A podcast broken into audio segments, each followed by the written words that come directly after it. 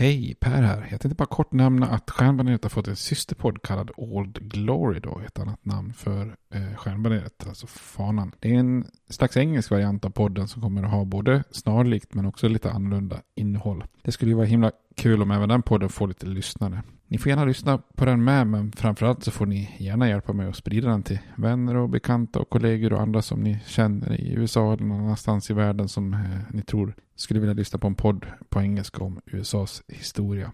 Tack, det var bara det jag ville säga. Nu kommer avsnittet. Hej då! Millions of people have lost weight with personalized plans from Noom. Like Evan, who can't stand salads and still lost 50 pounds. Salads, generally, for most people, are the easy button, right? For me, that wasn't an option. I never really was a salad guy. That's just not who I am. But Noom worked for me. Get your personalized plan today at Noom.com. Real Noom user compensated to provide their story. In four weeks, the typical Noom user can expect to lose one to two pounds per week. Individual results may vary. This Mother's Day, celebrate the extraordinary women in your life with a heartfelt gift from Blue Nile. Whether it's for your mom, a mother figure, or yourself as a mom, find that perfect piece to express your love and appreciation. Explore Blue Nile's exquisite pearls and mesmerizing gemstones that she's sure to love. Enjoy fast shipping options like guaranteed free shipping and returns. Make this Mother's Day unforgettable with a piece from Blue Nile. Right now, get up to 50% off at BlueNile.com. That's BlueNile.com. Hey, it's Ryan Reynolds, and I'm here with Keith, co star of my upcoming film, If, only in theaters, May 17th. Do you want to tell people the big news? All right, I'll do. Sign up now and you'll get unlimited for $15 a month in six months of Paramount Plus Essential Plan on us. Mintmobile.com slash switch. Upfront payment of $45 equivalent to $15 per month. Unlimited over 40 gigabytes per month. Face lower speeds. Videos at 480p. Active Mint customers by 531.24 get six months of Paramount Plus Essential Plan. Auto renews after six months. Offer ends May 31st, 2024. Separate Paramount Plus registration required. Terms and conditions apply if rated PG.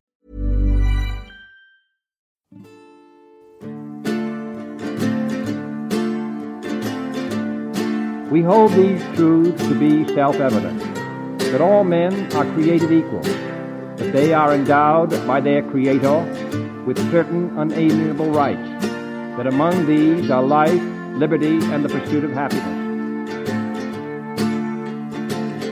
Now we are engaged in a great civil war, testing that government of the people, by the people, for the people, shall not perish from the earth. And so, my fellow Americans, ask not what your country can do for you. Ask what you can do for your country. I have a dream. My four little children will one day live in a nation where they will not be judged by the color of their skin, but by the content of their character. Mr. Gorbachev, tear down this wall. I did not have sexual relations with that woman, Miss Lewinsky. Hej och välkommen till Stjärnbaneret, en podcast om USAs historia med mig Per Fjärningby. Eh, vi lever ju i märkliga tider. Eh, presidentvalet är ju över sedan senast jag spelade in och eh, Biden har utropat sig som segrare. Och den sittande presidenten eh, vill inte riktigt erkänna detta och eh, heller inte avgå. Eh, det är ju sällan det händer i historien men det har ju faktiskt hänt. Det, tittar man tillbaka i historien så var ju det ett väldigt känsligt val. Ni kommer ihåg revolutionen 1800 när John Adams, den sittande presidenten, förlorade efter en mandatperiod till Thomas Jefferson som faktiskt var hans vicepresident. Då.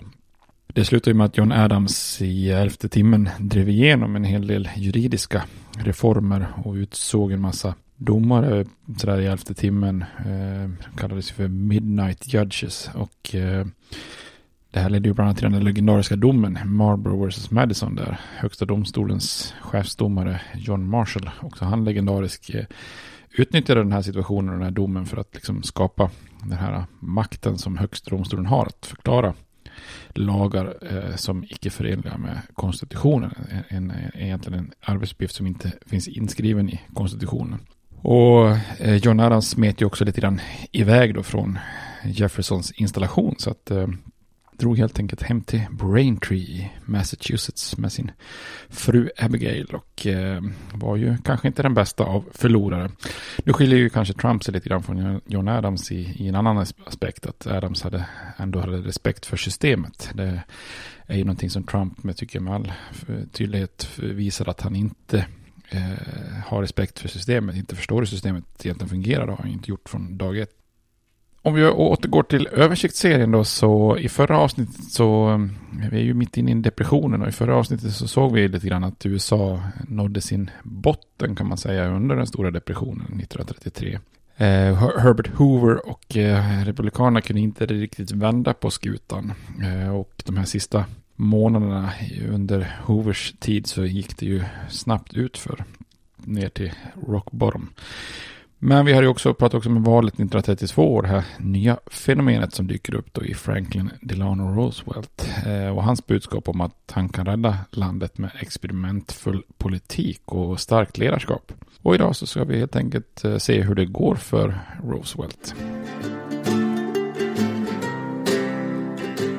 Innan vi gör det då, som vanligt lite öltips och lite ölstil och eh, jag sa att ni skulle försöka få tag på en Barley Wine, alltså ett kornvin. Eh, och det här är lite av ett flaggskepp bland brittiska och amerikanska eh, ale då. Inget för den lite mer försiktiga ölkonsumenten då. På brittiska bryggerier var det här oftast en ale i deras sortiment som var liksom mest eh, prestigefylld. Eh, rejäl fyllig öl med hög alkoholhalt. Eh, och det sägs att den här stilen uppstod när engelska bryggerier på 1800-talet ville marknadsföra sina starkaste öl till vindrickare och verkligen försöka liksom vinna över vindrickare till öllaget så att säga. Eh, och på den här tiden så kallades ju de flesta starka ale för strong ale. Eh, men då bytte man namn lite smart då till barley wine då. Så gick det lättare att sälja när det hade ordet wine i sig då. Eh, den här ursprungliga engelska varianten är ju ett väldigt fylligt, eh, eller otroligt fylligt kan man säga. Och oftast maltsött och fruktigt och ibland aningen eldigt på grund av en hög alkoholhalt. Då. Eh, samma egentligen färgnyans som bryggeriernas bitter då, men man har då ännu mer malt. Eh, och eh, malten får verkligen spela första fiol och bäskan måttlig och, och mest därför att balansera maltsötman då. Gillar man som många gör då Fullers London Pride och Fullers ESB så kan man ju testa faktiskt deras Barley Wine som heter Golden Pride. Eh, ett bra alternativ. Och för att uppnå den här ganska höga alkoholhalten men behålla fyllnaden så, så kunde man inte höja alkoholen med en andel socker eller sirap som man gör i vissa andra brittiska och belgiska sorter då. Där sockret jäser ut så det blir lite lättare öl fast samtidigt lite mer starkare då. Eh, utan här får man då snarare fram det här genom att ha 100% malt. Eh, men att man då kokar den här starka vörten ytterligare länge då för att verkligen få en kompakt, kompakthet då. Eh, Barley Wine är inte sällan årgångsmärkt då, och på grund av alkoholhalten så är det oftast trevligt att lagra en tid sådana här öl. Då. Och som med så många andra sorter så har det ju i USA, i USA utvecklats en amerikansk variant och på många sätt är det ju samma typ av öl då, bara det att det är betydligt mer bäst från humle. Eh, och att de då har mycket humlekaraktär från amerikansk humle som är lite så här talbar, citrus och grape, grapefruktoner och så vidare. Då. Så att det är mer som en, en humlebombsvariant av den brittiska. Då. Eh, exempel på det här, som sagt, Fullers Golden Pride kan man ta. Man kan försöka få tag på Thomas Hardys Barley Wine som finns ibland då. Eh, också en brittisk eh, eller, engelsk, eller amerikanska varianter kan man försöka få Sierra Nevada Bigfoot eller Anchors Old Foghorn. Men det finns också svenska varianter här. Nynäshamns Bötets Barley Wine, eh, Stigbergs Barley Wine och Vega Holy Grail till exempel. I nästa avsnitt tänkte jag att vi skulle prata om klassisk tysk eh, Weissbier, eh, Hefeweizen. Eh, och försöka få tag på någon, någon klassiker här från bryggerierna. Franciskaner, Paulaner, Weinstefaner, Erdinger eller Schneider. Eh, 4 har de. De flesta andra heter ju Hefeweizen. Det finns också kristallversioner från Erdinger och Weinstefaner till exempel. Och kommer att gå in mer på att prata om vad det är, men man kan testa både och.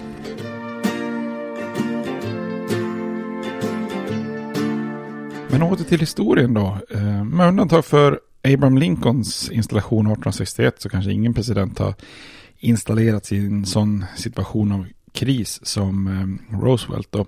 som vi pratade om i förra avsnittet hade ju ekonomin och det finansiella systemet kraschat ytterligare och verkligen nått botten under Hoovers sista månader. Och den här optimistiska tonen som Roosevelts presidentkampanj har haft har haft liksom, det där tar han med sig till installationen och, och egentligen då sina första hundra dagar vid makten. Och redan i installationen så lovar han folk eh, att folket inte har någonting att frukta än själva fruktan själv som han säger. Och ett budskap som han säkert liksom kan kunde relatera till då personligen utifrån ja, sina egna upplevelser om att ha överkommit polio då, som vi pratade om i förra avsnittet om hans handikapp. Eh, dessutom lovar han ju ett ledarskap som många tyckte att landet behövde. Han hymlar inte med att han är beredd att stiga fram och, och verkligen leda landet då som en stark ledare. Och det här är ju ganska tidstypiskt kan man säga om man jämför. Liksom, USA är ju inte det enda landet på 30-talet som tar till sig starka ledare. Även om man kanske i de flesta fall tänker på lite mer ska man säga, negativa ledare som Hitler och Mussolini och så vidare. Men här är ju faktiskt Roosevelt unik som vi kommer att se. För eftersom han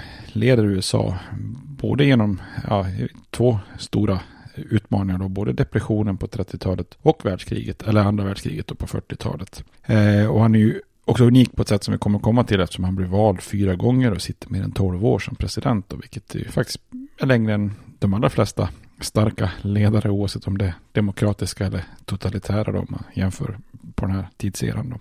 Den här nya given då, eller the new deal som man säger, eh, som Franklin Roosevelt lanserar när han tar över presidentskapet, är ju på många sätt och vis USAs andra progressiva era skulle man kunna säga. Där politiken på många sätt går längre än under den första progressiva eran. Precis som många av sina rådgivare har ju Roosevelt själv blivit vuxen just under den progressiva eran och har ju också då blivit väldigt påverkad av den. Eh, och den här nya given då, eh, nya given generationen som Roosevelt tillhör går ju då bräschen för Eh, där man såg då eh, att staten, eh, både delstater och den federala, kan användas som en positiv och aktiv kraft då, som kan utjämna ojämlikheter i samhället och rätta till problemen med den nya industriella ordningen. Då. Och de flesta anhängare av nya given var ju överens om vad som hade orsakat depressionen då, alltså att fattiga och alltför dåligt betalda industri arbetare och jordbrukare hade liksom skapat en form av underkonsumtion om man får säga så. Då. Eh, och detta i kombination då med att finansiella institutioner har agerat själviskt och fått ekonomin att sjunka som en, ett obalanserat skepp tycker man då. Eh, precis som de progressiva krafterna tidigare så skulle ju också den här nya given generationen stundtals vara lite oense om vägen, alltså mer ense om målen men inte kanske alltid vägen eller medlen dit. Då. vissa trodde kanske på balanserad budget, andra på att man kan, det är okej okay med statsskuld. Eh, vissa föredrog central planering, andra decentraliserade marknadslösningar. Eh, vissa föredrog en direkt omfördelning av välfärd, andra att övergripande tillväxt kanske är det bästa sättet att hjälpa fattiga effektivt. Och vissa sympatiserade med industriarbetare och fack, andra tveka att ge de här grupperna direkt stöd och så vidare. Men Roosevelt och hans rådgivare har en plan för hur landet ska komma ur depressionen då. Och enligt dem så tycker de att den federala staten ska dels eh, reglera kapitalmarknaden hårdare, eh, dels ge stöd till jordbruk och industri och dessutom att man också kan stimulera konsumtion och produktion inom statliga projekt där den federala staten investerar. Då. Eh, så för många konservativa politiker är den nya given extremt radikal då. Men trots att staten skulle spela en större roll så, så, så såg ju varken Roosevelt och hans rådgivare som sig själva som socialister eller ens liksom fienden till, fiende till kapitalism. Då. Och här kan vi också slås av ibland eh, att det, mycket av det Roosevelt gör i den nya given liknar ju en hel del alltså, i uttalanden och åtgärder så känns det ju nästan lite grann som att man touchar svensk socialdemokrati på många sätt. Ni kan ju besöka Eh, Roosevelts eh, Memorial i Washington. Där det som är full med olika citat. Då. Eh, det känns ju som liksom, citat som nästan hade kunnat varit uttalade av socialdemokrater så att säga. Men trots det så är det ju inte en, en socialistisk politik han driver då. Eh, Hans tankar, alltså Roosevelts politiska tankar, influeras av, av, av, flera viktiga personer runt om honom. Då. Inte minst hans fru Eleanor som vi pratade om i förra avsnittet. Då. En annan är Harry Hopkins som eh, samarbetat med Roosevelt i sociala frågor när han var guvernören i, i New York. Då. Eh, Roosevelt låter också som, sig som president influeras av, av tre stycken akademiker och ekonomer från Columbia University som tillsammans får det här namnet The Brain Trust. Eh, jag behöver inte namedroppa men en av dem heter Rexford Tugwell. Det är ett härligt namn i alla fall. Eh, och de här tre personerna har många idéer om hur man kunde reglera näringslivet och genom ökad statlig ekonomisk planering eh, kunna undsätta kapitalismen från sina brister och, och dumheter då egentligen. Eh, en av Roosevelts starkaste sidor det var ju hans förmåga att övertala andra. Eh, han hade en väldigt så här, förtroendegivande röst och ett väldigt vägvinnande leende. Eh, dessutom då kopplat med det här enorma självförtroende som gav liksom en slags aura av en, en man som kan lyckas med nästan vad som helst. Eh, så Roosevelt utnyttjar egentligen depressionen som en möjlighet att börja bygga någonting nytt. Eh, och Republikanerna vid den här tiden var ju oerhört skamfilade och Hoover var ju omåttligt eller impopulär då. Eh, samtidigt som Roosevelt odlade bra relationer med båda sidor av det demokratiska partiet. Både traditionalisterna, traditionalisterna i söder och, och den mer urbana gruppen i, i norr. Då. Så att här har ju han någonting att bygga vidare på då. Och att stävja den här finansiella paniken det är ju såklart Roosevelts högsta omedelbara prioritering. Han gjorde det både med sin personlighet och genom oerhört snabba åtgärder. Och just det här personliga ska man nog inte underskatta. Då. En väldigt stor del av hans succé var eh, att han som första president faktiskt eh, började använda radion för att nå ut.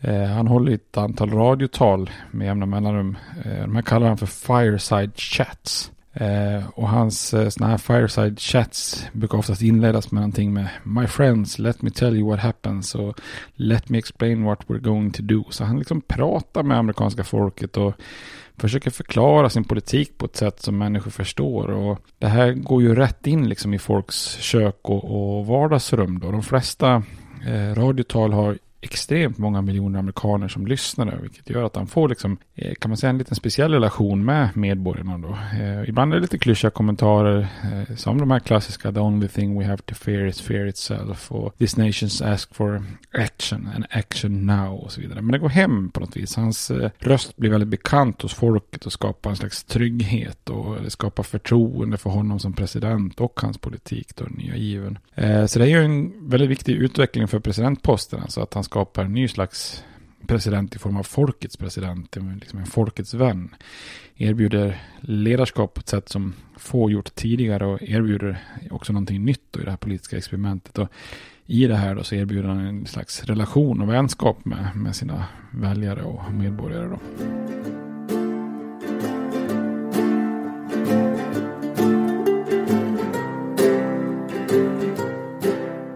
Roosevelt sätter ju fart då direkt för att hantera den här finansiella krisen. Då han installeras ju den 4 mars, eh, faktiskt den sista presidenten som installeras den 4 mars. Eh, efter honom så blir det ju att man installeras i januari.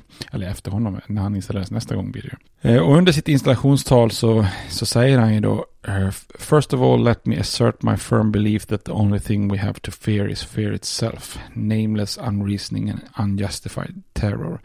Och i det här klippet kan man verkligen höra den här eh, rösten som verkligen eh, påverkar en på något vis. Jag kan knappt härma det här liksom. Eh, men jag kollar om jag kan klippa in ljud från det här kanske. För det är ganska speciellt att lyssna på.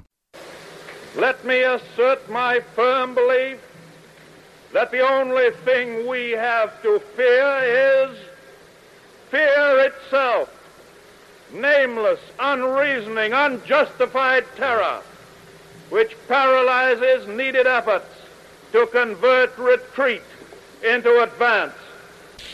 In every dark hour of our national life, a leadership of frankness and of vigor has met with that understanding and support of the people themselves, which is essential to victory. And I am convinced that you will again give that support to leadership in these critical days.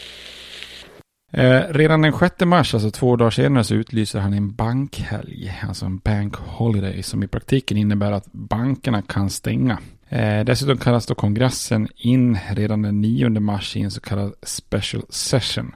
Alltså normalt sett har ju kongressen sina eh, sammanträdesperioder som ligger fast och rullar på, men är det någon form av krisläge eller ett akut behov så kan en president kalla in eh, kongressen att sammanträda eh, en del av året som man normalt sett inte sammanträder. Då. Och när den här kongressen är samlad i Washington i det här läget av kris då med en väldigt solid demokratisk majoritet så är den också väldigt lyhörd. Hela landet har på något vis eh, saknat ledarskap och det har inte funnits en plan för att komma ur depressionen. Och nu kommer liksom Roosevelt med, med båda sakerna, både ledarskap och en plan. Eh, och förslagen skyndas verkligen igenom. Eh, det här, jag menar, lagstiftningsprocessen är ju normalt lite omständigt och medvetet trög process. Liksom. Eh, det handlar om att man ska ha läst igenom lagförslag ett visst antal gånger och så vidare och så vidare innan man röstar på dem. Men nu verkligen bara tjopp, tjopp, tjopp läser man igenom, eh, röstar, driver det vidare och presidenten skriver under dem direkt så att det blir lagförslag som, som är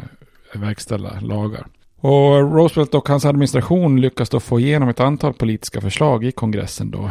Eh, och det är ju de här förslagen som, som får namnet den nya given då. Och det går snabbt och det handlar om 14 stora avgörande lagar som drivs igenom mellan mars och juni 1933 då.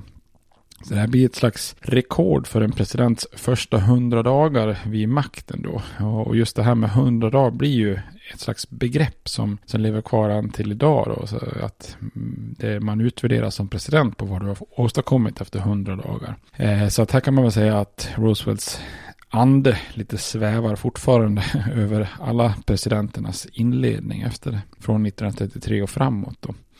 Och de här lagarna handlar ju om olika saker, om att reglera börsen och banker, att öka priset på jordbruksvaror, sysselsätta arbetslösa, hindra folk från att bli vräkta och tvingas sälja sina gårdar och så vidare. Och så vidare. så det, här, det här är ju liksom tillsammans då det som kallas för den nya given. Då. Bara en dag efter att kongressen har samlats så har man redan röstat igenom en lag som kallas för, då för Emergency Banking Relief Act. Eh, och här ser man då hur snabbt det går. Lagförslaget presenteras i kongressen på morgonen och bara några timmar senare har både representanthuset och senaten gjort alla genomläsningar och röstat igenom det och på kvällen så skriver Roosevelt under lagen. Det är ju mycket, mycket snabbare än det normalt sett brukar gå då. Eh, och den här lagen skapar ett system där banker kan öppna igen eh, samtidigt som de kan övervakas och låna, att man kan låna pengar från den federala staten. Och den 12 mars så förklarar Roosevelt den här lagen över radion då i sitt första sånt här fireside chat. Eh, ungefär hälften av USAs vuxna befolkning lyssnar på presidentens eh, röst då, eller presidentens kanske lite lugnande röst när han förklarar orsakerna till bankkrisen, eh, åtgärderna han vidtar för att lösa den, eh, men också vad folk själva kunde bidra med gällande liksom då insättning och uttag i, i sina banker. Bland, bland annat så säger han då Let us unite in banishing fear. We have provided the machinery to restore our financial system and it is up to you to support and make it work. Så att här är det också en direkt uppmaning till medborgarna och den går ju hem för den här bankkrisen handlar ju i grund och botten om, om en slags oro och förtroende för banker eh, och huruvida folks besparingar är säkra. Och det här blir ju nästan, ska man säga, det blir nästan irrationella beteenden. Alltså när folk går till banken så är det ungefär lite grann så här, hörni, om pengarna är inte är här, då vill jag ha dem. Eh, om pengarna inte är här, ja men det känns ju bra, då, då vill jag inte ha dem. Så det blir lite paradoxalt här. Bankerna har ju svårt att hantera det här. Men har man inte förtroende för banken så blir det ju så då. Och att utlysa då en bankhelg var ju ett sätt för Roosevelt att hinna ställa hela sin personlighet och förtroende bakom bankerna. Och mycket riktigt så svänger förtroendet för bankerna bara på de här dagarna då. Eh, när en så viktig person som presidenten pratar i radion direkt till folket och säger vad de eh, vad de skulle göra så var det många medborgare som var imponerade och de agerade dagen efter. Lite så här, jaha, säger han det så då kör vi på det då. Eh, så dagen efter, måndagen den 13 mars 1933 då, blev en jätteviktig vändpunkt under depressionen. Då. För, för första gången på flera år valde flera amerikaner att ta med sig pengar från sina madrasser och skrin hemma och sätta in i bankerna när de öppnade. Snarare än att antalet var större som gjorde tvärtom och tog ut pengarna. Då. Så en av Roosevelts med, medarbetare skröt lite grann och säger att capitalism was saved in eight days. Så att eh, här är ju eh, liksom på något vis den första lilla vändpunkten under depressionen då. Eh, och även om andra nya givna åtgärder skulle vara lite, anses vara lite mer radikala politiskt så sätter ju ändå FDR här standarden redan med sin första åtgärd. Och vissa hade trott att han skulle gå så långt som att låta staten ta över banker och nationalisera dem då. Alltså lite mer socialistiska åtgärder. Men hans främsta mål var att reformera den amerikanska ekonomin, inte liksom förändra den i grunden då. Och på många sätt så fortsatte han i det läget och det progressiva arvet från Wilson och första världskriget då där staten skulle agera aktivt och ställa sina resurser till förfogande. Inte för att ersätta privata aktörer utan för att hjälpa dem då. Och den nya given har ju därför en, en viss konservativ touch trots allt då. I juni kom nästa lag som reglerade banker, eh, en lag som heter Glass-Steagall Banking Act som innebar en massa regler för bankbranschen och som utökar systemet med Riksbanken och Federal Reserve. Och det innebar att en hel del mindre banker faktiskt fick slå igen, eh, alternativt gå samman med större då, så att hela systemet stabiliseras. Och den här lagen eh, separerar också på mer riskfyllda då investmentbanker från vanliga banker. Eh, det är faktiskt en separation som varade ända fram till 1999. Dessutom infördes en sån här federal insättningsgaranti på besparingar upp till 5 000 dollar, vilket också var en så här skapa förtroende och trygghet för systemet. Då. Eh, Roosevelt, Roosevelts administration agerade också snabbt för att hindra den här lite mer vilda västern liknande och vilda spekulationen som hade skett på börsen innan den stora kraschen då på Wall Street 1929. Eh, börsen och kapitalmarknaden skulle ju fortfarande vara liksom då i privata händer men med en ny form av regler och övervakning som inte hade funnits tidigare. Eh, ett exempel är ju att företag som sålde aktier till allmänheten var tvungna att registrera sig hos en federal myndighet och rapportera vad som såldes då. Och bara det här med att man då har reglerat så att man inte längre kan köpa aktier på marginalen som vi pratar om, då stabiliserar ju ganska snabbt då eh, finanssektorn. finanssektorn. Efter att ha tagit tag i det mest akuta med banker och det finansiella systemet så tar han tag i det näst viktigaste då, förbudet. Eh, Roosevelt har varit uttalat negativt till förbudet och till sina rådgivare säger han It was a good time for a beer. Jag, vänta, jag måste bara notera här att Roosevelt är lite av min favorit här.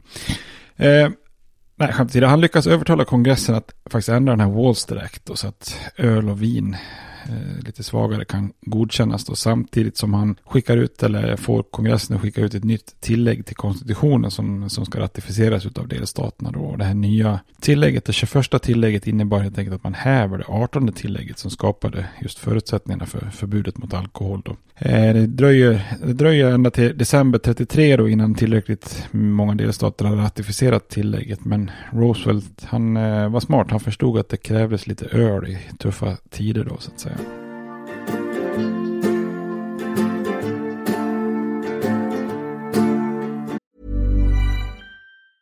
Hey, it's Danny Pellegrino from Everything Iconic. Ready to upgrade your style game without blowing your budget? Check out Quince. They've got all the good stuff, shirts and polos, activewear and fine leather goods, all at 50 to 80% less than other high-end brands. And the best part? They're all about safe, ethical and responsible manufacturing. Get that luxury vibe without the luxury price tag. Hit up quince.com slash upgrade for free shipping and 365 day returns on your next order. That's quince.com slash upgrade. Burrow is a furniture company known for timeless design and thoughtful construction and free shipping. And that extends to their outdoor collection. Their outdoor furniture is built to withstand the elements, featuring rust-proof stainless steel hardware, weather-ready teak, and quick-dry foam cushions. For Memorial Day, get 15% off your Burrow purchase at burrow.com slash ACAST and up to 25% off outdoor. That's up to 25% off outdoor furniture at burrow.com slash ACAST.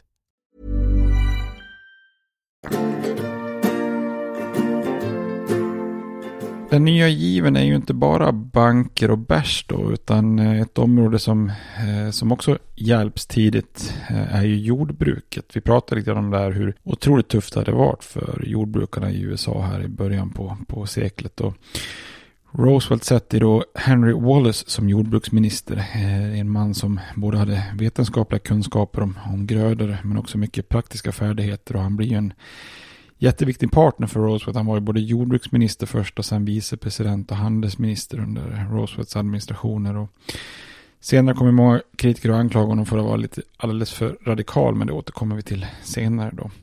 Eh, tillsammans så skapar man då AAA, eh, Agriculture Adjustment Administration eh, och några liknande myndigheter som kunde då ge jordbruket lån och krediter och bidrag och så vidare. Då. Och jordbrukare som gick med på att minska sin produktion av ja, klassiska grödor då. Alltså typ eh, bomull, vete, korn, tobak, och eh, boskap. Jag har ingen gröda boskap. Men ja, hur som helst, de får i alla fall ekonomiska incitament då. Att ja, om du inte odlar upp eh, din all, all din mark så, så får du ändå ersättning. Och jordbrukare som deltog i, i eh, det här programmet då, eh, och inte fick sina produkter sålda över ett visst minimipris kunde helt enkelt lämna in skördar som är säkerhet för lån och så vidare. Och kopplingen mellan då jordbruk och stat etableras här i USA som finns kvar än idag. Då.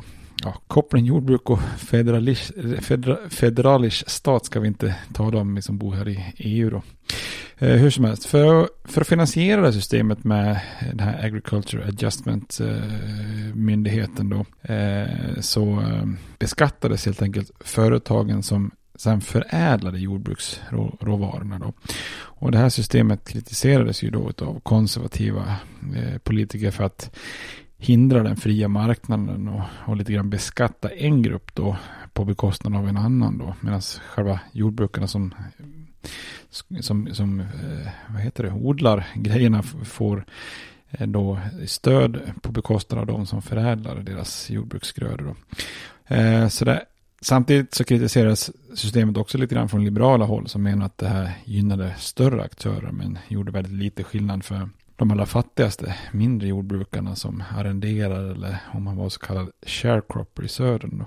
Oavsett kritik eh, och eh, oavsett att det faktiskt sen kommer en dom i högsta domstolen som, som gör att man måste förändra programmet så hade det politiken generellt effekt. Och för mellan åren 1933 och 1940 då, så fördubblas jordbrukarnas inkomster och helt plötsligt så går det att leva på jordbruket på ett, på ett annat sätt än man har gjort tidigare. Då. Nya given påverkar också industrisektorn. Då. Roosevelt och hans rådgivare skapar NRA, NRA, National Recovery Administration, alltså inte NRA vapen som jag tänker på idag. Då. Eh, och det här systemet liknar ju det som införts under första världskriget med att branschledare och arbetstagarorganisationer tillsammans med den federala staten skapar produktionsnivåer och uppmanar till samarbete för att få stabila priser, sysselsättning och minska den här riktiga sylvassa konkurrensen. Och inom ramen för NRA så, så sätts arbetstider, eh, produktionskvoter etc. och väldigt mycket progressiva reformer som inte riktigt gillas av näringslivet. Då. Eh, en viktig aspekt av det här NRA är att man förbjuder så kallad blacklisting. Jag tror jag nämnt det tidigare. Men det innebär ju att, liksom då att företagen svartlistar om vi kallar dem för trubbelmakare. Då. Så tidigare kunde arbetsgivarna ha sådana här svartlistor och kom man och sökte jobb så, och så stod ens namn med på listan så var man, var man liksom körd. Och, så. Eh, och då tar man, eh, förbjuder man den här typen av svartlistning. Då. Eh, och hoppet var ju att den här NRA skulle stabilisera ekonomin genom att privata industrier anställer fler arbetsgivare. Och till en början så ansluter sig många företag men myndigheten drunknar också lite grann i byråkrati och de här frivilliga överenskommelserna är svåra att verkställa. Så dessvärre hjälpte det inte riktigt den här stora poolen av arbetslösa amerikaner på det sättet som det var tänkt. Då. Men de här mini, minimilöner och sånt där fortsätter att ligga runt svältgränsen. Och dessutom 1935 så kommer kommer en dom i högsta domstolen som, som säger att NRA inte då var förenligt med konstitutionen. Då. Men både de här två, AAA och NRA, då för jordbruk och industri, speglar ändå anhängarna av, av de, eller de anhängare av nya given som förespråkar ekonomisk planering av och genom privata intressenter. Då. Det vill säga att privata intressenter är med både i planeringen och implementeringen av, av, av förändringarna. Då. Eh, andra anhängare av nya given ville ju att staten själv skulle stå med för den ekonomiska planeringen och att kunna agera mer direkt i samhället. Och den här filosofin kom till uttryck i de delar av nya given som handlar om regional planering och, och federalt direktstöd kan man säga. Eh, Roosevelt och hans administration experimenterar, under nya given en hel del med sån här regional planering då. Eh, det största och främsta exemplet var ju TVA, Tennessee Valley Authority. Eh, och det här är någonting som i många år hade, hade reformer föreslagits för att utveckla landets vattenresurser genom att kontrollera floder. Eh, och då kunde man använda, alltså kontrollerar man floder kunde man använda det för konstbevattning, utvinna elektricitet eh, och helt enkelt utveckla delar av den här kroniskt fattiga södern. Då. Och en plats som var lämplig för det var ju Muscle Shoals, show, Muscle Shows längs eh, Eh, Tennessee-floden i Alabama. Och där hade man då börjat bygga en damm redan under första världskriget men den står ofärdig. Och den här lagen som skapar den här Tennessee Valley Authority gav ju klartecken att fortsätta det här bygget. Och man byggde nu ett antal dammar i regionen längs floden. Då. Eh, och det här arbetet genererar ju då arbetstillfällen och gav en, men gav dessutom då en hel region möjligheten att få billig elektricitet och, och utveckling då. Än idag spelar, spelar den här dammen och dess utbyggnad och så vidare roll då eh, för den här regionen i Tennessee-dalen. Och utvecklingen av Tennessee-floden var ju liksom ett unikt projekt som sågs som en modell för just regional planering då. Eh, utöver regional planering tog staten genom nya given också ett betydligt större grepp kring alltså direkt federalt stöd på ett sätt som var otänkbart egentligen tidigare i landets historia. Då. Eh, och Roosevelt delar ju aldrig Hoovers den här fundamentala motviljan att ge direkt federalt stöd till miljoner av arbetslösa, fattiga och hungriga amerikaner. Då. Eh, och det här innebär att den här nya given etablerar ett antal olika försök till myndigheter som gör olika saker på det här området. Då. Ehm, en av de första som etableras är FERA, Federal Emergency Relief Administration, som var då ett program för att förse pengar till delstaterna vars delstatliga liksom då stödorgan var bankrutta vid det här laget. Vi pratade om det i avsnittet för depressionen, att pengarna tog ju snabbt slut här, trots att det är delstaterna som normalt sett gav hjälp till, till fattiga och arbetslösa. Då. Eh, och att administrera det här federala programmet då, som pumpar ut pengar till delstaterna så ger då Roosevelt det här uppdraget till Harry Hopkins som hade haft en liknande roll när, när Roosevelt var eh, guvernör i New York. Eh, och det här var ju en ideologiskt ganska djärv tanke liksom att ge då direkt federala, federalt stöd till fattiga. Då. Eh, Roosevelt kände sig ännu mer säker på nästa program som skapades som kallas för CWA, Civil Works Administration.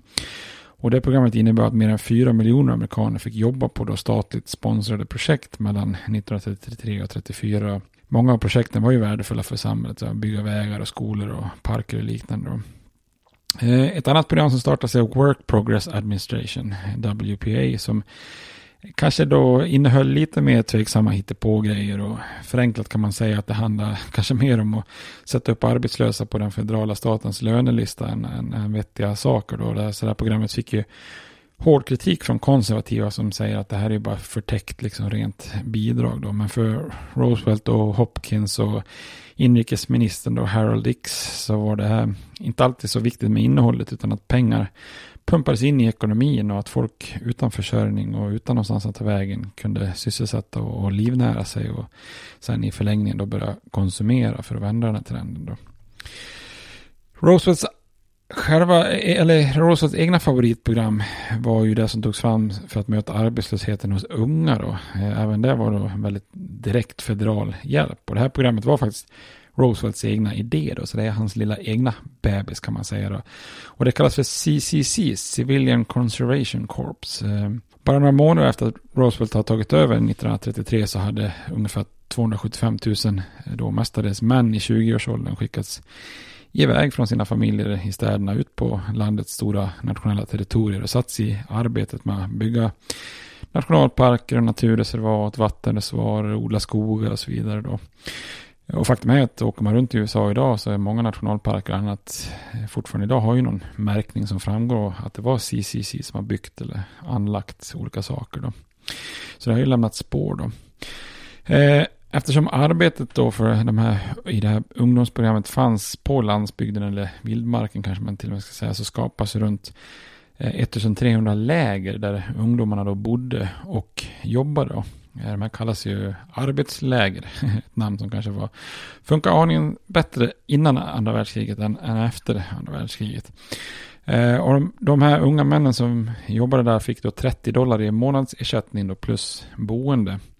Men det smarta i det hela var att de var tvingade att skicka minst 22 dollar hem till sina familjer då. Så det här är en perfekt kombination då, alltså man håller unga män sysselsatta eh, ute på vischan men bortanför liksom eh, städernas problem och lockelse. Men se till att pengarna som de får eh, skickas hem till familjerna för, för att underlätta och för konsumtion då så att säga. De här lägren organiserades ju mestadels av militären till en början faktiskt, vilket gjorde att många oroade sig lite över att det här kanske liknade Hitlers motsvarighet till läger för tyska ungdomarna eh, för mycket då, där nazisternas liksom, budskap indoktrinerades ideologiskt. Eh, så konservativa kanske var lite rädd, oroliga för att det här är någon form av liberalt indoktrineringsläge. Men med tiden så lugnade man sig. Det fanns liksom inget ideologiskt över den här CCC. Det, det var oftast bara strikt arbete då, med olika infrastruktursatsningar. Inga, ingen ideologisk kampanj på något vis. Eh, så när programmet avslutades 1942 så hade över tre miljoner unga amerikanska män sysselsatts i det här. Då. För att hjälpa folk för att inte bli vräkta så skapas också eh, först Home Owners Loan Corporation och senare då Federal Housing Administration. Så syftet med de här är att kunna bidra med nödlån och så, så att folk slapp vräkningar eller att banker tog över folks gårdar. Då. Och det här var ett akut problem 1934. Eh, några år in i depressionen så hade en fjärdedel av, av alla på landsbygden blivit av med sina hus. Alltså en fjärdedel av, av eh, boende på landsbygden. Det är ganska mycket då. Eh, men nu hjälpte staten över en miljon låntagare och säkrar upp då finansiering för ytterligare husbyggen i landet. Då. Ja, nu vart det näst, nästintill lite namedroppning på olika åtgärder, men jag tror det är viktigt att förstå lite grann vad den här nya given också innebär i praktiken istället för att bara prata om det generella termer. Då. Men Ska man sammanfatta det så mellan åren 1933 och 1935 då så, så räddar nya given eh, programmet då den amerikanska både demokratin och kapitalistiska systemet kan man säga genom att stabilisera banksystemet, eh, reglera finansmarknaden, skydda privata egendomar, stabilisera priser på jordbruksmarknaden och, och, och ge liksom en, en nödhjälp till arbetslösa då. Och under den här tiden så stod president Roosevelt väldigt högt i kurs då. Det är väldigt sällan en president varit så himla populär som Roosevelt var under sina första två år här. Eh, samtidigt så hade ju de här hundra dagarna och den nya given handlat främst om att underlätta bördan för de arbetslösa. Eh, nya, nya given var ju något unikt och hade svarat upp mot liksom då grundläggande mänskliga behov. Eh, man kan säga att Roosevelt hade gjort depressionen lite drägligare. Eh, samtidigt så hade de här åtgärderna svårt att liksom vända själva depressionen som sådan. Eh, och även om de olika arbetsprogrammen och myndigheterna och offentliga projekten under olika perioder då sysselsatte någonstans mellan 3 och 10 miljoner arbetslösa och även om deras löner var bättre än liksom ren välgörenhet så var ju inkomsterna fortfarande låga. Och den totala konsumentkraften ökade inte tillräckligt. Och när inte folk kunde köpa bilar och radioapparater och kylskåp i samma takt som under 20-talet så stod många fabriker fortfarande stilla eller gick på väldigt låg fart. Ehm, så det här innebär ju att de här åtgärderna hjälper ju liksom inte depression i sig utan det är ju mest liksom en form av lindring på något vis. Eh, så med start då 1934-35 så började det liksom uppstå en viss kritik mot Roosevelt och den nya given då. Uh, och här kan man enkelt säga att från konservativa håll så kritiseras Roosevelt för att spendera för mycket federala medel. Trots att problemet med moderna, jämfört med moderna lösningar var att han spenderar för lite. Och, eh, och den första nya givens misslyckande, liksom att hjälpa folk i grunden, skapar en viss frustration då. Eh, och då började det komma kritik från olika håll. För att förstå hur Roosevelt går vidare så behöver man kanske titta lite grann på vad den här kritiken som han får faktiskt innebär. Då.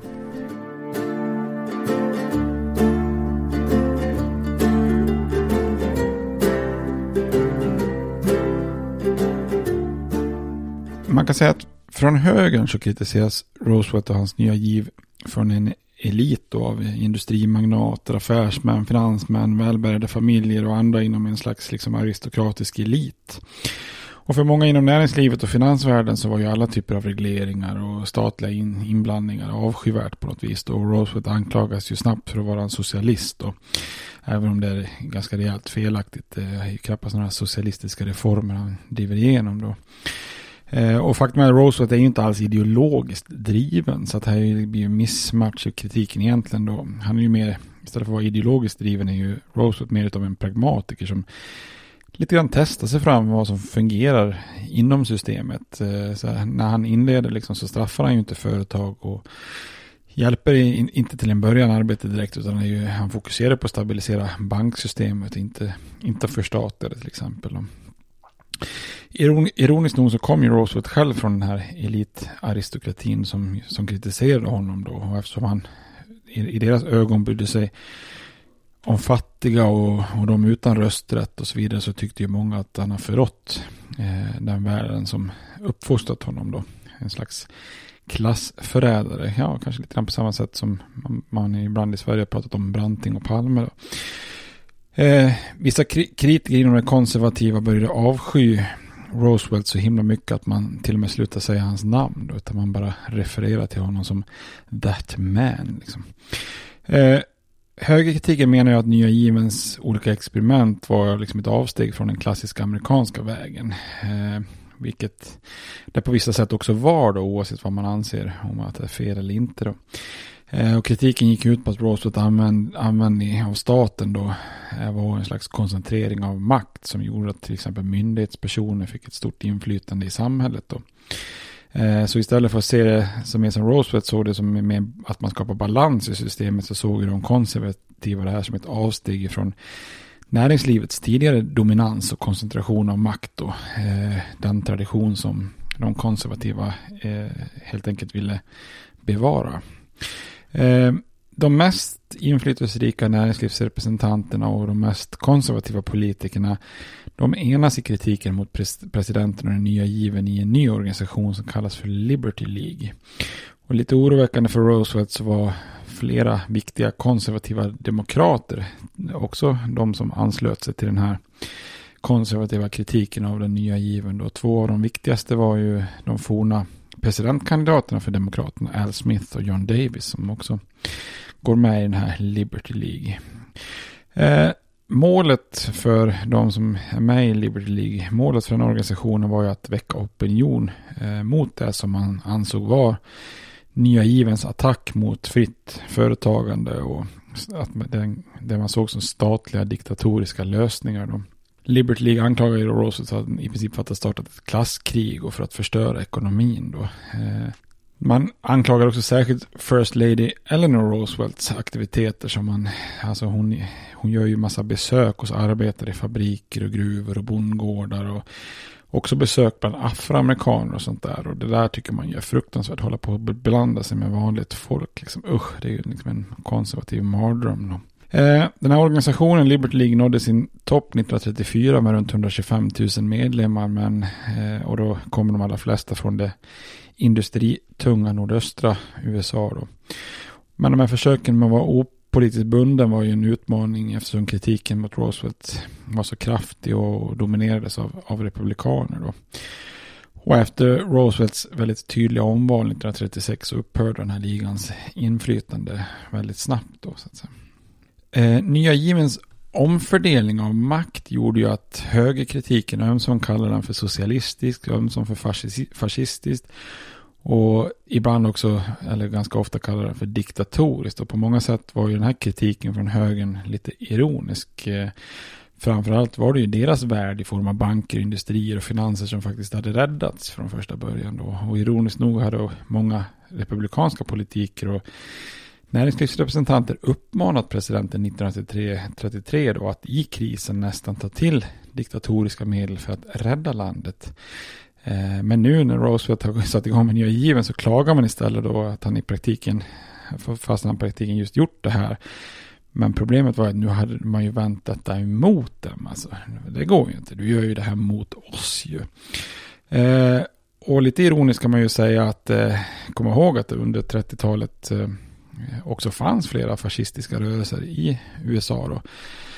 Men de var ju oftast väldigt små och hade svårt att få fäste nationellt då. Men enligt vissa fanns det till och med en tanke om en militär fascistisk kupp då. Den som kallade Business Plot 1933 då.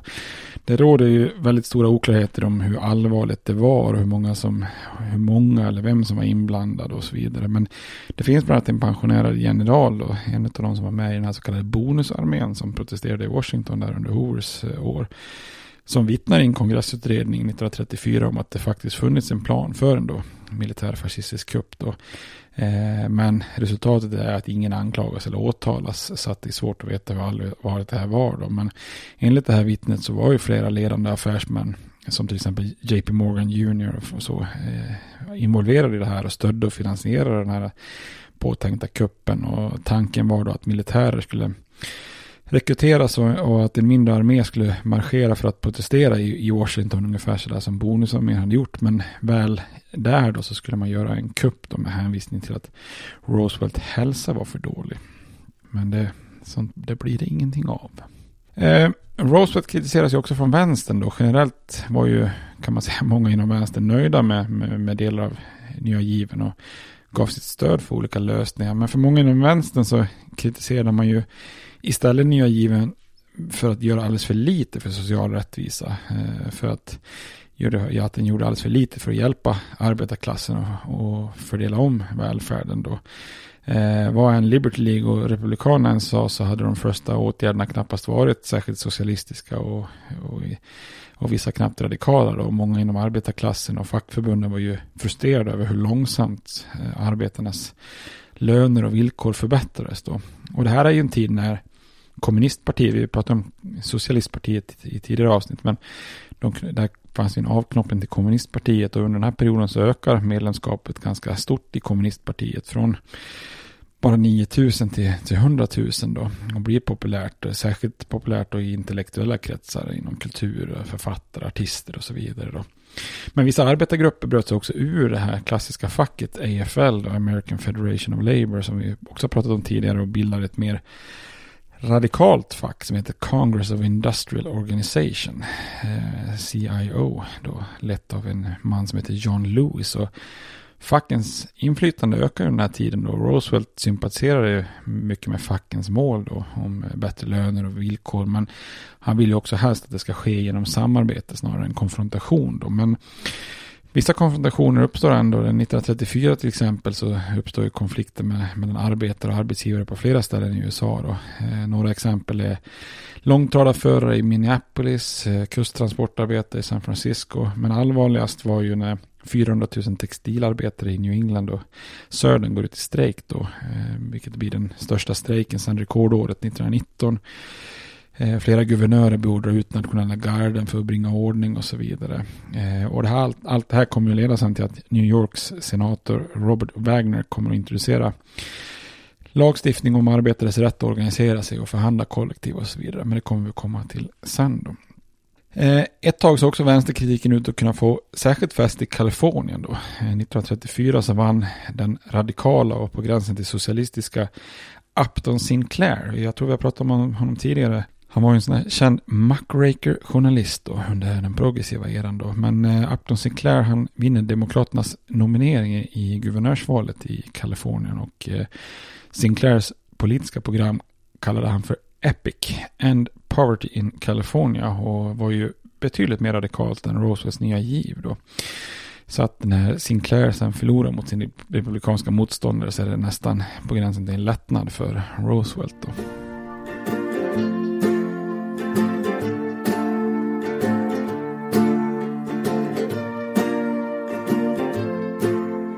Roosevelt är dock inte så överdrivet oroad över kritiken från höger och vänsterhåll i största allmänhet. Det som emellertid oroar honom är ju ett antal högljudda, demagogiska, populistiska profiler kan man kalla dem för, som, som hotar att utmana honom som, som att vara ännu mer populära personer än presidenten själv då. Eh, så för, för, för, den allvarligaste kritiken mot nya given eh, blir då liksom Eh, de här populistiska eh, kritiken då med, ja, kan man säga, både lite vänster och religiösa inslag då.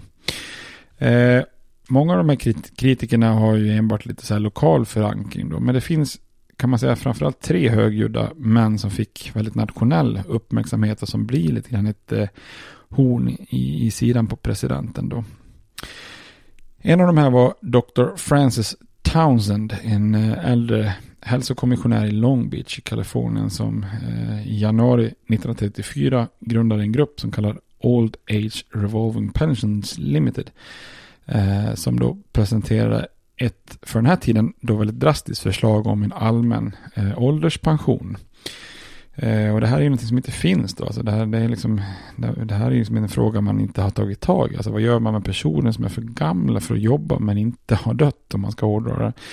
Så att säga, vad, vad, vad ska hända då liksom? Och det förslag som Townsend och hans kollegor lägger fram då, det gick praktiskt ut på att den federala staten skulle införa en 2 i inkomstskatt för att finansiera en månatlig utbetalning på 200 dollar till alla över 60 år under då villkoren att man drar sig tillbaka ja, och så att säga lämnar över jobben till unga arbetslösa istället. Då. Men också under villkoret att pengarna konsumerades inom 30 dagar från det att man får dem för att då hjälpa och igång ekonomin. Då. Eh, och här var det många som rent ekonomiskt visade att de här beräkningarna inte riktigt gick ihop och att det här förslaget till pensionssystem var lite eh, opraktiskt och orealistiskt. Men den här Townsends rörelsen växte sig snabbt starkt och hade över två miljoner medlemmar i 4500 lokala grupper och med en egen tidning som heter Townsend National Weekly. Och han får ett väldigt eh, stort stöd bland äldre amerikaner för sin idé om, om pension. Då. Så här, det här sätter lite tryck mot Roosevelt om att det kanske borde finnas någon form av pensionssystem i, i USA då, på, på, på något sätt. Då. Eh, en annan kritiker är ju då prästen fader Charles Cowland som eh, kommer från Michigan, eller kommer inte från Michigan, han bor i Michigan men han har flyttat till USA från Kanada. Och Cowglen han var eh, känd för sina radiopredikningar då, där han ofta då tog upp sociala och politiska frågor. Eh, och är då en, en katolsk präst. Eh, och till en början så stöttar han Roosevelt. Eh, och han lär ha sagt att the new deal is Christ's deal då. Men eh, ganska snabbt så börjar han kritisera nya given och först försöker Roosevelt neutralisera honom genom att liksom odla relationen och, och bli kompis med honom. Men istället så blir de osams och, bryter med varandra. Och Cowlins kritik mot nya given gick ut på att den var alldeles för konservativ. Och, att, eh, och han pratade konspiratoriskt om att president Roosevelt bara var ett verktyg styrd av andra konservativa bakom kulisserna. Då. Han kallar honom för, istället för F, eh, Franklin Delano Roosevelt, FDR, så blir det Franklin Double Crossing Roosevelt, eh, kallar han då presidenten. Han säger att eh, Roosevelt bara är Wall Streets nickedocka och sådana saker. Och de enda som gynnades var banker och företag, inte arbetarna. Eh, och dessutom då den här katolska Cowlin pratar också i sina tal mycket om någon form av internationell konspiration av, av judiska bankirer och så vidare. Så han är ganska vitt och brett i sin in kritik då. Men det som gör fader Cowlin till ett hot mot Roosevelt är ju att han når ut otroligt brett då. För han har en fantastisk röst och han trummar ut sina budskap i radion till över 30 miljoner lyssnare då. Så här, man kan ju kanske jämföra det med dagens Rush Limbo som liksom når ut till väldigt många med sin konservativa, eh, liksom, sina konservativa tankar. Eh, här når ju då eh, den här fader Cowlin ut på ett sätt som knappt Roosevelt själv gör då. Och många har ju radio den här tiden då och de som inte har radio går gärna hem till grannar och lyssnar då. Så det här oroar verkligen Roosevelt eftersom han inte når ut liksom på samma sätt som fader Cowlin. Eh, Cowlin före, föreslog en massa åtgärder om att återinföra silverpengar, förstatliga bankväsenden och så vidare. Eh, och den lösning som gick längst var att han föreslog social rättvisa genom en årlig statlig lön då, som skulle vara rättvis för och lika för alla. Då. Så här har vi återigen ytterligare ett, en, en, person som sätter press på, på Roosevelt. Då.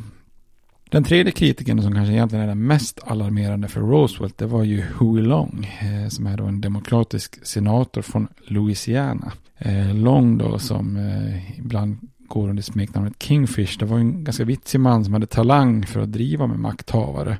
Och Long baserar en stor del av sin politiska karriär genom då att, att, att attackera banker, oljebolag och den konservativa oligarkin i Louisiana. Och han har en väldigt färgstark personlighet och, som gör honom folkligt populär. Så till slut 1928 så valdes han då till guvernör. Och ska man komma ihåg att Louisiana vid den här tiden är ju en av de absolut mest fattigaste delstaterna där det inte finns nästan någonting i form av liksom, man säger, välfärdssystem. Då. Men Long han börjar bygga upp delstaten och i, i Louisiana blir han känd för sitt progressiva program då, som bland annat innebar att bygga vägar, vägar skolor, sjukhus, eh, att revidera skattesystem, att distribuera gratis läroböcker till skolan och så vidare. och så vidare. Så han blir ju en enormt stark, eh, stark politisk i Louisiana, så nästan lite som en slags diktator light då, där nästan allt som händer i Louisiana måste gå via och genom honom då, så han styr liksom allt nästan. Han har till och med sina egna livvakter som, som har, faktiskt kallas för skull crushers, lite brutalt namn faktiskt. Eh, kan man förstå lite hur hård politiken kan vara. Lite som en comeback kan man säga för de här politiska bosssystemet från 1800-talet där man inte skydde så mycket medel och där det ibland var våldsamt så att säga.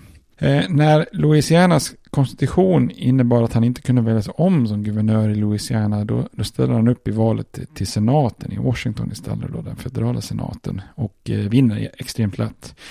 Och väl på plats i Washington då blir han en, en väldigt högljudd kritiker av, av presidenten och eh, nya given då.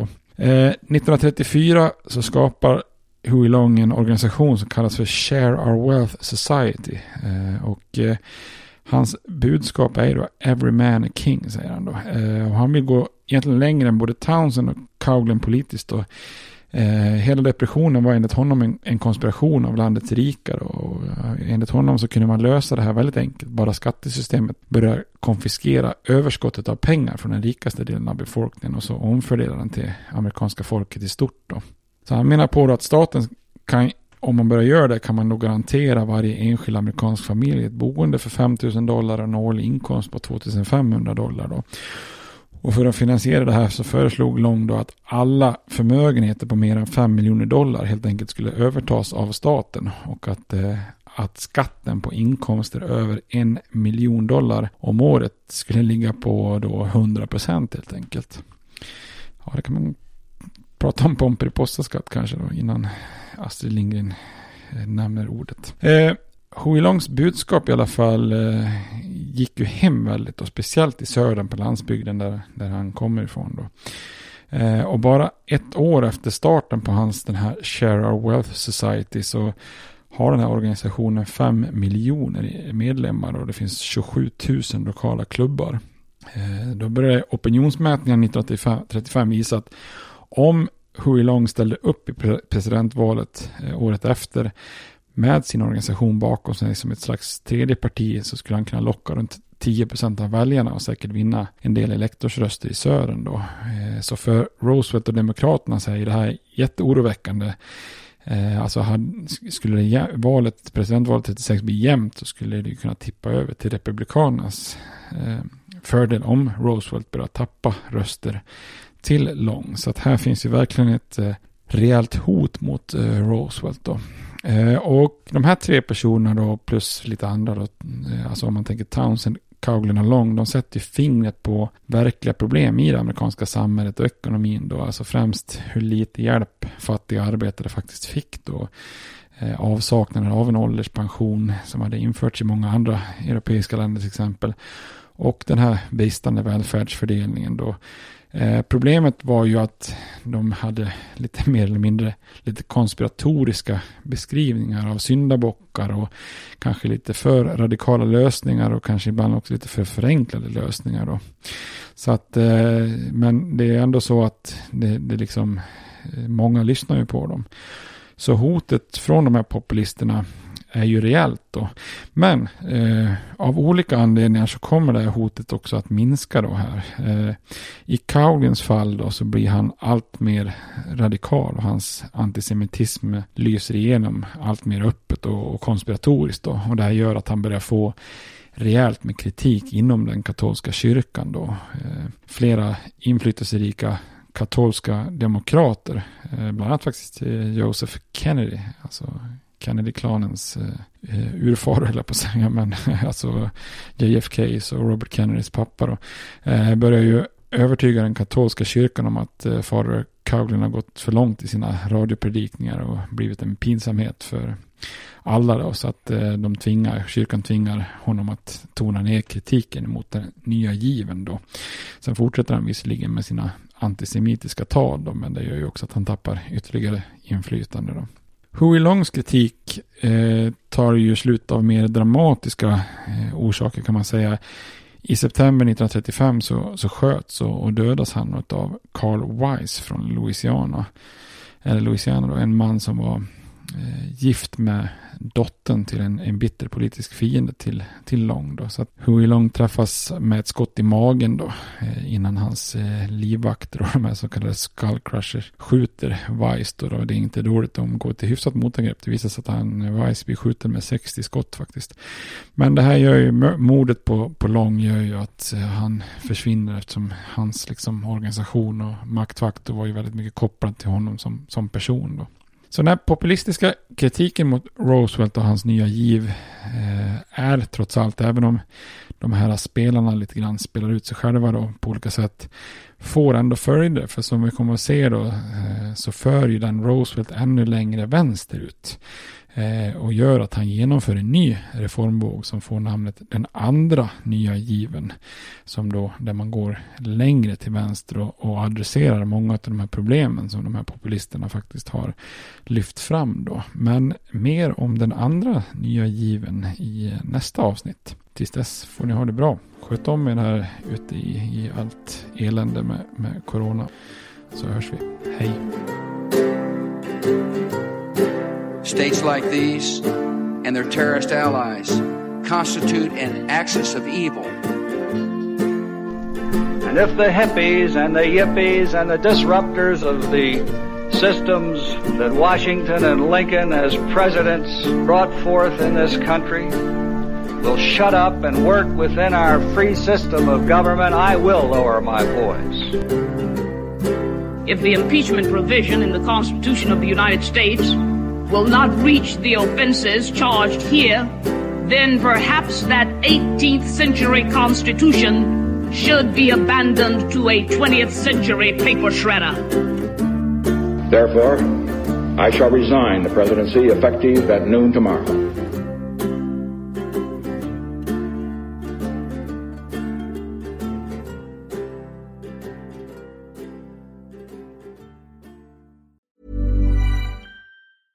Even on a budget, quality is non-negotiable. That's why Quince is the place to score high-end essentials at 50 to 80% less than similar brands. Get your hands on buttery soft cashmere sweaters from just 60 bucks, Italian leather jackets, and so much more. And the best part about Quince, they exclusively partner with factories committed to safe, ethical, and responsible manufacturing. Elevate your style without the elevated price tag with Quince. Go to quince.com slash upgrade for free shipping and 365-day returns. Hey, it's Paige DeSorbo from Giggly Squad. High quality fashion without the price tag. Say hello to Quince.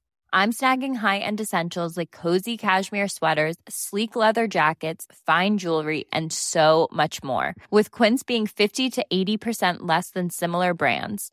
And they partner with factories that prioritize safe, ethical, and responsible manufacturing. I love that. Luxury quality within reach. Go to quince.com slash style to get free shipping and 365 day returns on your next order. Quince.com slash style.